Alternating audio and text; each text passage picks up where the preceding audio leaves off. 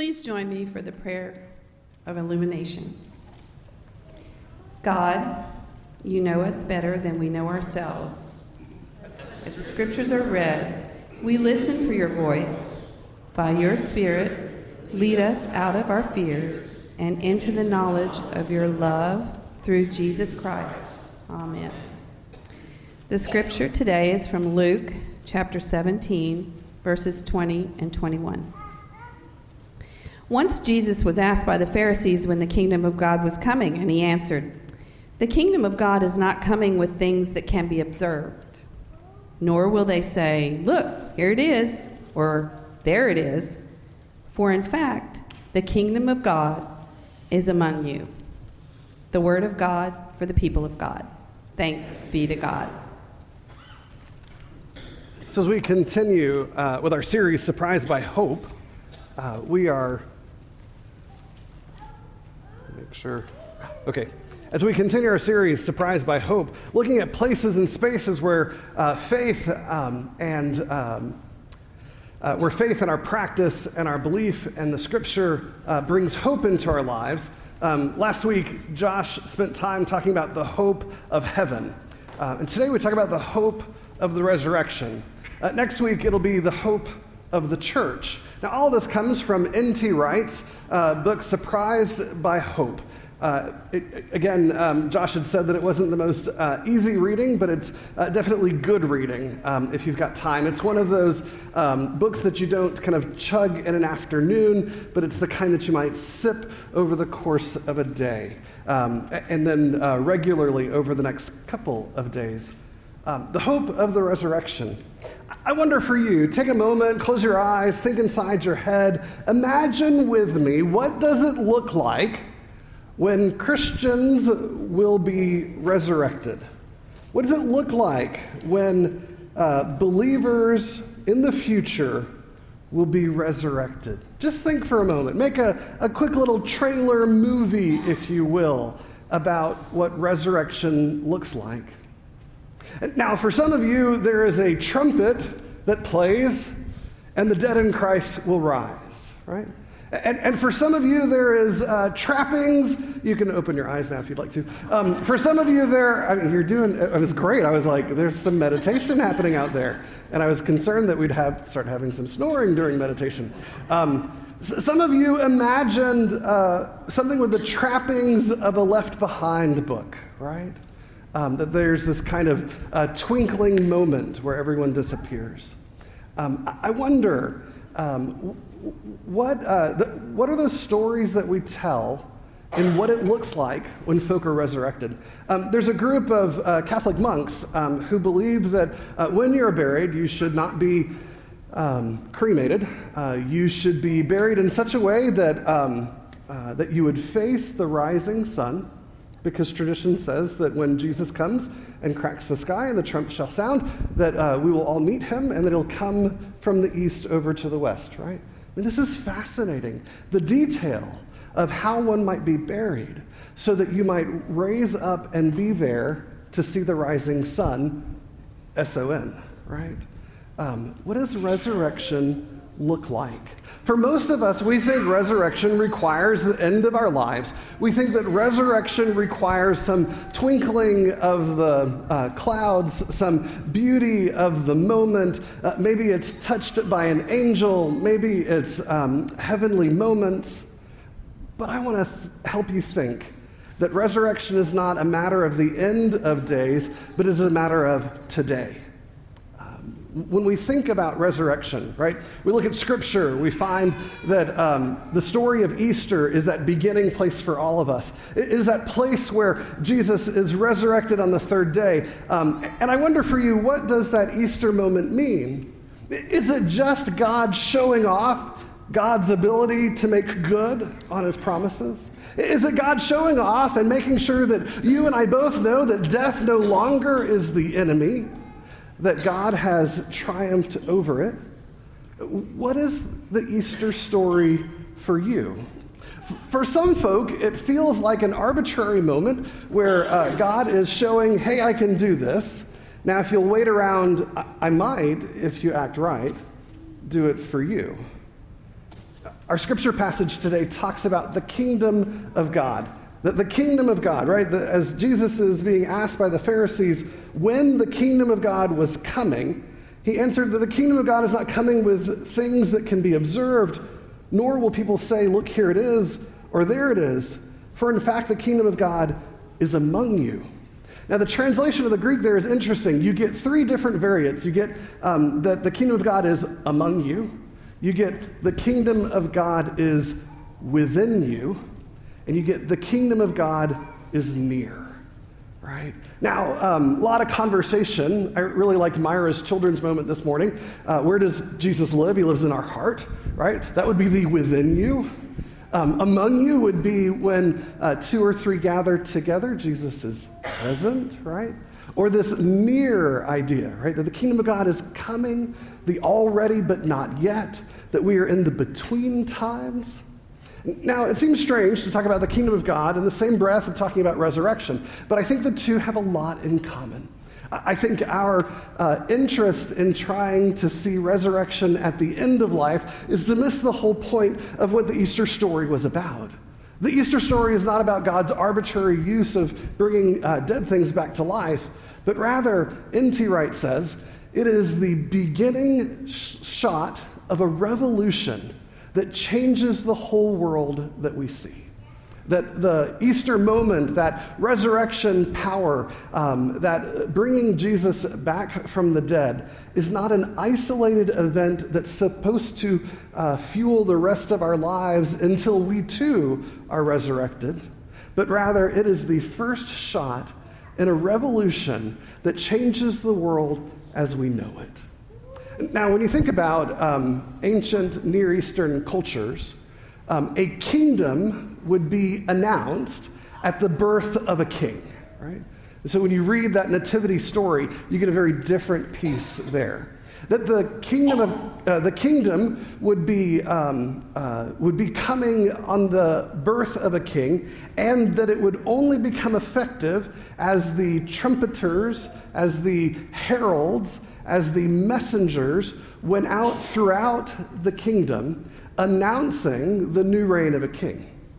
And so you can see this um, in the stories in John where um, Jesus is asked uh, by the Pharisees, uh, where he's um, asked about, um, you know, where, uh, how do we know where the Holy Spirit is? Well, it blows like the wind and it goes where it will.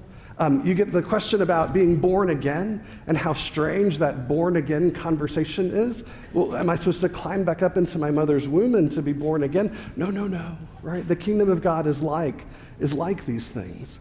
Uh, you get this impression that what's coming is this renewal. What's coming is this revolution.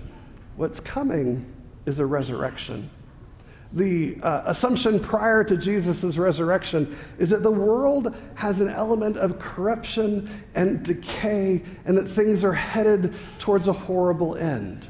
But with that beginning shot of the revolution, you get this um, outbreaking of grass through the concrete of corruption. You, you get this imagery of beauty coming in the place where there was decay. You get this hope that things are different because the power of God trumps the power of death, and that we are broken from that slavery.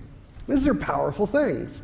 Uh, when we think about resurrection, it is less about the end of days and more about today. Now, um, one of my favorite movies is from 1994. It's uh, The Shawshank Redemption. Um, one of the nice things about Shawshank Redemption, is originally a story um, entitled uh, Rita Hayworth and uh, Shawshank Prison. Uh, why Rita Hayworth? What an interesting uh, title for um, a story. It's because if you remember, Andy hangs a picture of Rita Hayworth in his prison cell, right? A very kind of, you know, um, strange, um, uh, pin-up kind of um, poster, appropriate for a prison, I'm sure. But we know Andy to be this, uh, you know, very principled, wonderful, ethical uh, kind of a guy, and it seems strange that he has hung Rita Hayworth uh, in his prison cell. Um, and uh, what's interesting about Andy is he continues to tell his friend uh, Red, uh, tells Red about hope. They talk about the hope that they hear when uh, Andy breaks into the um, warden's office and plays opera music. Um, they talk about hope uh, in the midst of birds that are caged that need to be set free. And one of my favorite things that Andy says to Red over and over again is that hope is a good thing. It may be one of the very best things, and uh, good things never die. The hope of the resurrection, right? Uh, hope is a good thing, maybe even one of the very best things, and good things never die. Now, I don't know how you feel these days about the world around us or about the church or about the denomination, but there's a whole lot of things happening, right? I continue to say that the ground underneath us in which we are doing church is changing quicker than you can know right? The prevalence of social media, uh, the, um, uh, the ways in which um, our children connect more with marketing and advertising than they do with literature and stories, the ways in which we have commodified everything around us. You know, um, I used to think that on the bus or on uh, the train or on the plane that people were praying until you got up next to them and you could see that they were just on their cell phones right? There's just these strange uh, behaviors that are going on. The United Methodist Church is in a conversation over the next two years that may actually result in a split over social issues. The world around us is changing, right? Um, uh, a couple of years ago, uh, the bishop asked all the new, uh, newly ordained uh, elders to answer a question. The question was, Why do I have hope in the United Methodist Church? And I thought that was a fascinating question to ask the uh, newly ordained elders. And um, Pastor Jacob Breeze, who um, is working a new church start in Midtown, answered in this way. He says, You know, um, I have hope in the United Methodist Church because by all accounts, it's dying. Uh, you know, if, if your ears just perked up, mine did too, right? He says, I have hope in the United Methodist Church because by all accounts it's dying. Everything seems to indicate that it's going downhill. And you know what? From our ability to read scripture and to understand worship and theology, that's a good thing. Because we know how to tell the story of Good Friday. Because we know the answer of Easter morning. That God is in the business of taking things that seem to be irrelevant, things that seem to be negative, things that seem to be dying, and breathing new life into them. I think what's powerful about the hope of the resurrection is that in a world that seems like the internet cannot forget our mistakes, right? Um, I keep telling uh, my sweet child, be careful what you put on social media um, because it never forgets. It never forgets. The hope of the resurrection is that uh, things can become new. Things can be um, given new life. Uh, things can be um, uh, brought back to life in a way that we never imagined them to be used. Hope is a good thing, maybe even the very best thing. And good things like that don't die. When we think about both the hope of the resurrection and the kingdom of God, um, I wonder, right, how many of us think about the resurrection being, if I think right and act right today, I get to go and live for eternity? But I think what we see in the acts and works of uh, Jesus in the Gospels is that it's not about waiting for something to come, it's about doing it today. I'm sure you know you heard uh, Pastor Josh's sermon about heaven, about there's this you know kind of connection together. That we're not waiting for our fire insurance policy to kick in, but rather we're working today to create heaven on earth. I think the hope of the resurrection is that that every good thing that we do, that every way in which we care for a neighbor, uh, every way in which we set the prisoners free, every way in which we are generous and we give of our gifts and our talents, every way we become passionate for the things that God is passionate for, we are creating heaven here on earth. That we are creating resurrection here in this place. That we are part of that um, beautiful, fresh grass popping up between the concrete of corruption that it's not about waiting for the end of days, but it's about letting God uh, renew us, revive us, and the world around us today. It's a powerful thing to think about that the kingdom of God is among us, uh, is within us, is near to us. Um, it's one of those things that reminds us that every day can be a step closer to that resurrection experience, a step closer to that heavenly opportunity. That we don't have to wait for pearly gates and golden streets for the days to come in the future, but that our work here today brings about heaven to this place. I, I don't know about you, but hope is sometimes a hard thing to find. Um, hope can be hard to find in a uh, work a week job where it feels like you spend more time uh, earning money than you uh, spend with your family. Um, it can feel like, in the midst of difficulties with uh, legal issues or family issues or financial issues, that your life seems to be a drone on and on and on. When will the good come? Well, if we think about the hope of the resurrection, the good is here. That with that first shot, uh, of the revolution, that first moment in which Jesus is brought back from the dead and then offers the same to us, that you can see it coming. The kingdom of God is near, it's among us, it's within us. It's an opportunity for God to speak into our lives and to make dead things come alive for the good, so that we too might be a part of what God's doing to bring heaven to earth. In the name of the Father, the Son, and the Holy Spirit. Amen.